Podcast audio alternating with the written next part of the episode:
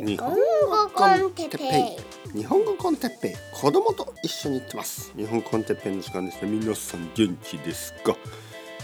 今日はいろいろな考え方があるメリットについて。はい皆さんこんにちは。おはようございますですね、えー、朝8時、えー、もうすぐ8時40分9時からあの最初のレッスンがありますからその前に少し朝のフレッシュな、えー、ポッドキャスト撮ろうと思いました。朝のポッドキャストはいいですね。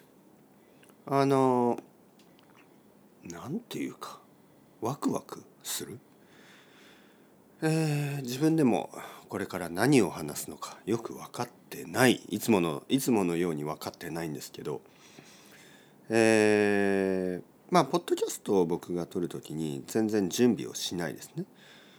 あのちょっとだけのアイデアはあるけどまあ例えば今日のトピックはいろいろな考え方があるメリット、ね、いいことについて。だけどまあどういうふうに話すかとかどんな終わり方になる、ね、結論になるかとか全然わからないんですよ。でえー、いつもそそのスタイルでね話してますけどあのー、まあ時間によってとか僕のこう体調によって、まあ、コンディションによってとかいろいろなことによってあのー、結構その考え方や、えー、結論に変化がありますね。うん、まあそれがあの楽しみですね。ワクワクしますねいつも。だけどやっぱ朝朝ですね。朝の時間に撮るポッドキャストは結構どちらかといえばポジティブなあのアイデアが出てくる。でこれはどうしてですかね。やっぱり多分元気があるから。多分元気だからですよね。なんかこう朝気持ちがいい、ね、夜はですねまあどちらかといえばあの落ち着いた意見になったりとかもしくはちょっと少しこうネガティブなことを考えることもまあありますね。はい、まあ人によってちょっと違うかもしれないですけどね。僕の場合はあの朝は結構あのポジティブな感じそして夜はどちらかといえば落ち着いた感じですね。うん、ネガティブになることはまあ最近あんまりないかな。なぜですかね？あのそうですね。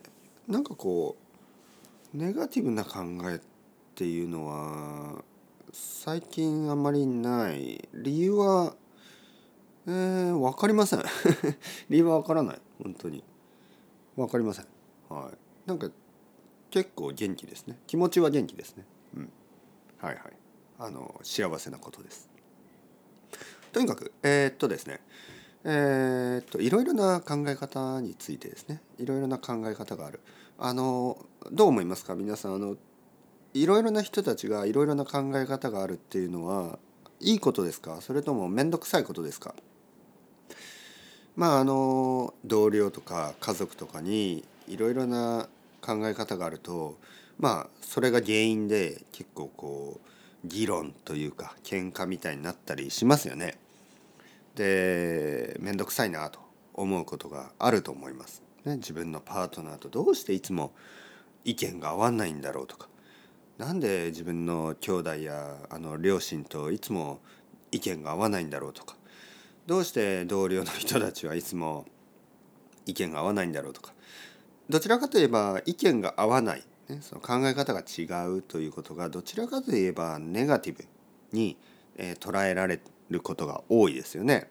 でその面倒くささは僕もよく理解できます。スムーズじゃないからね。なんでそんな違う意見があるの？ね。政治とかもそうですけどね。なんでこんなにあの反対のこと言ってんの？みたいな。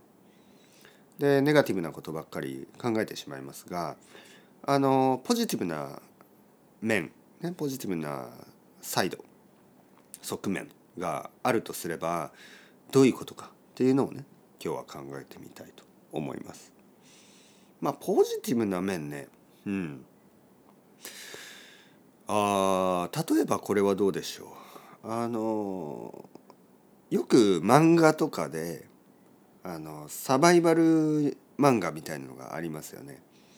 まあ漫画だけじゃなくて小説とかでもこう少年たちがあの少年少女がこう島島みたいな無人島ですよね人がいない島でサバイバル生活をすることになってしまう物語とかありますよね。気がついたらキャストアウェイどうする僕たちみたいな。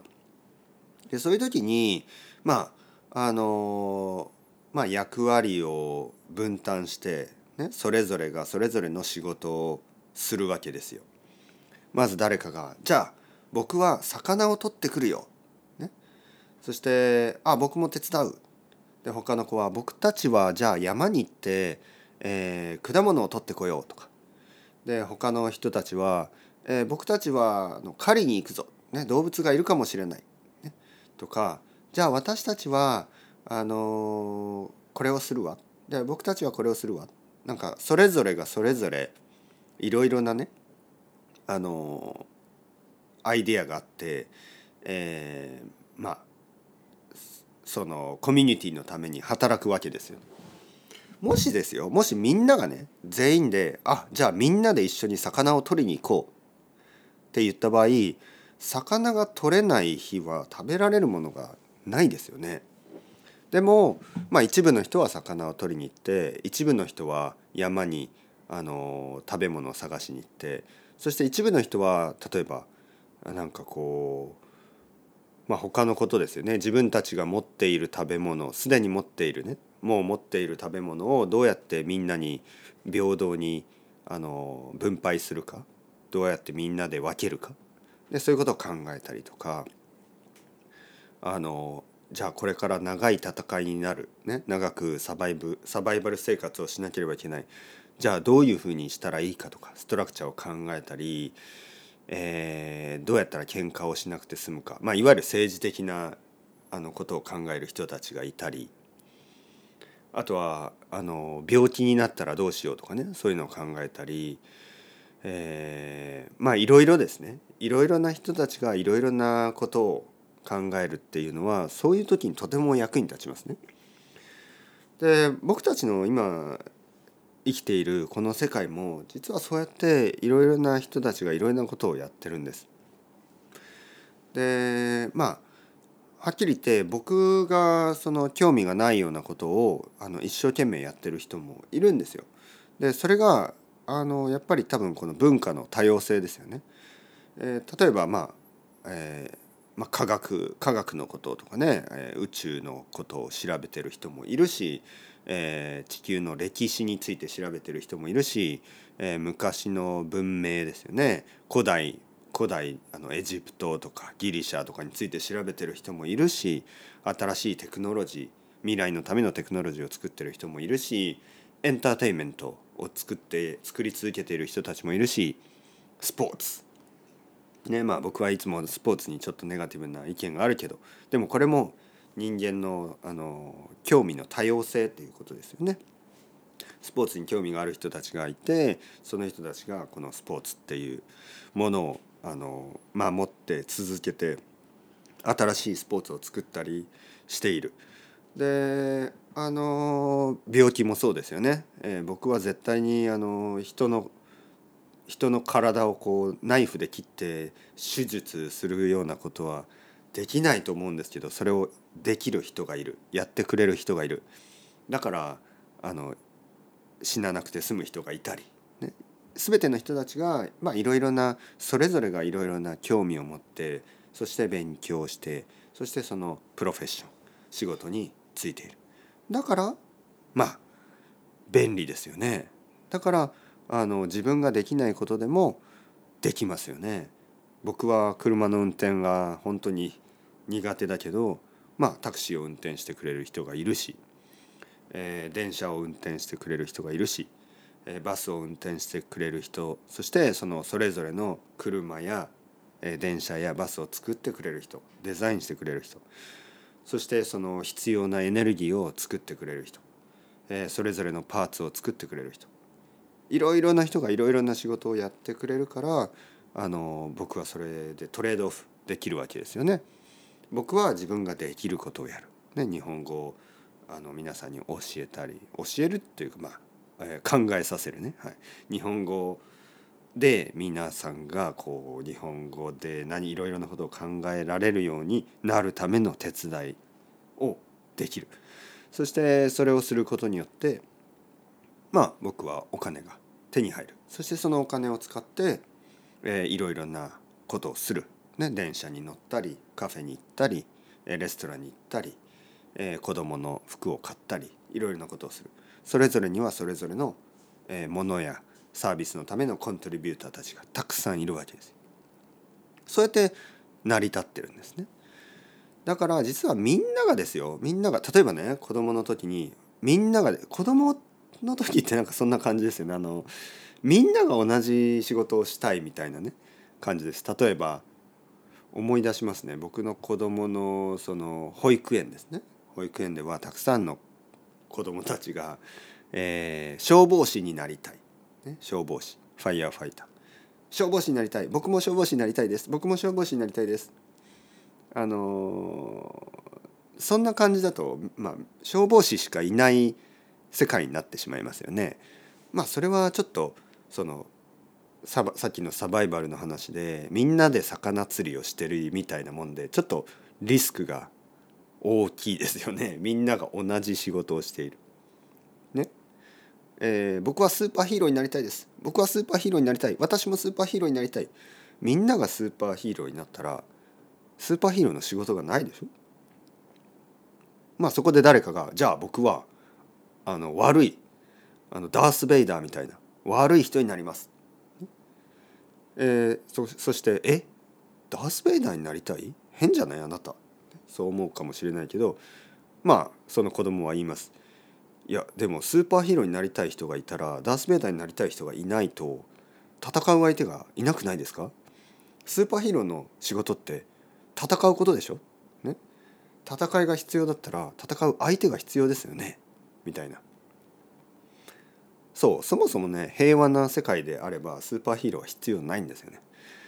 だからまあどうしますかね。じゃあダース・ベイダーにならなくてもじゃあ私は平和な世界を作る平和のリーダーになります。そしたらスーパーヒーローは必要ない、ね、まあだけどやっぱりスーパーヒーローも一応いた方がいいですよね。急にダース・ベイダーが出てきたらちょっと間に合わないですから。まあ一応念のためにスーパーヒーローはあのいた方がいいですよね。あのまあいろいろですよ。とにかくいろいろ。いろいろ。全てのことはそれぞれがそれぞれ考えてあとは興味ですね。自分が興味があることをそれぞれの人たちが追い求めて。まあもちろんそのボトムラインというかあの倫理ですよね。エシックスみたいなのがあってまあ人を傷つけることとかあの人を不幸にすることとかあの悲しませるようなことは選ばない方がこの人間という種族、ね、僕たちは人間ヒューマンというグループですからあのこの中であの傷つけ合ったり悲しみ合ったりあの殺し合ったり憎しみ合ったりっていうのは僕たちの全てのグループにとって悪いでしょ。うだからできるだけその自分たちのグループにとってねそしてまあもちろん動物とか地球全体でちゃんと考えてですねやっぱりいいことをたくさんの人があの考えてあの興味を持ってやっていけばいいんじゃないですか。はい、というわけでまあいろいろな考え方があるっていうのはいろいろなあの多様性ですよね。いろいろなあの生き方いろいろな考えいろいろな方法そういうのがやっぱりこう広い方がいろいろあった方が狭いみんなが同じようなことをやってる社会よりは必ず役に立つことがあると思います。もしかしたらねそのあの最近のビジネスの考え方では、えー、無駄ね無駄その意味の少ないとか効果が薄いとか、えー、そういうものをコストカットしていきますよね。でも実はその文化的にはそういう部分はあのダイバーシティみたいなものは必ずあの価値があることが多いからやっぱりあのそれぞれを自由にさせた方が人間というのは人間の社会というのはまあ良くなる可能性が高いですよね。ただですよただまあさっき言ったようにまあそれが人々のためにならないって考えるとちょっとそこはコントロールしなければいけないんですがここですよね難しいのが。そしていいことと悪いことっていうのが人によって考え方が違うでしょ？だからそのここは難しいんですよね。そこのコンセンサスを取った方がいいのか取らない方がいいのか、ね、取った方がいいのか取らないの方がいいのか僕が今日話してきたロジックだとコンセンサスがない。いわゆるみんながそれぞれいろいろなことをやった方がいいというロジックにしようとしたけどそういう結論ですよね。コンクルージョンにしようとしたけど。でもそれだと自由すぎてカオスになるんじゃないですかという他の意見もある。うん。あ、とにかくですよ。この他の意見というのがまたいいわけで結局一つの結論は出ない。これが多分また多様性というわけでいいんじゃないでしょうか。まあ考え方としては、まあ、やっぱり議論をストップさせない。いつもいつもこうやって考え続ける。いつもいつもみんながそれぞれがあのそれぞれのことを考えながら、えー、意見を言う。丁寧にですね話を続けるということですね。議論のない世界は哲学のない世界。哲学のない世界はちょっと怖い世界になってしまう。というわけでそろそろ時間ですね。チャオチャオアストレゴまたねまたねまたね。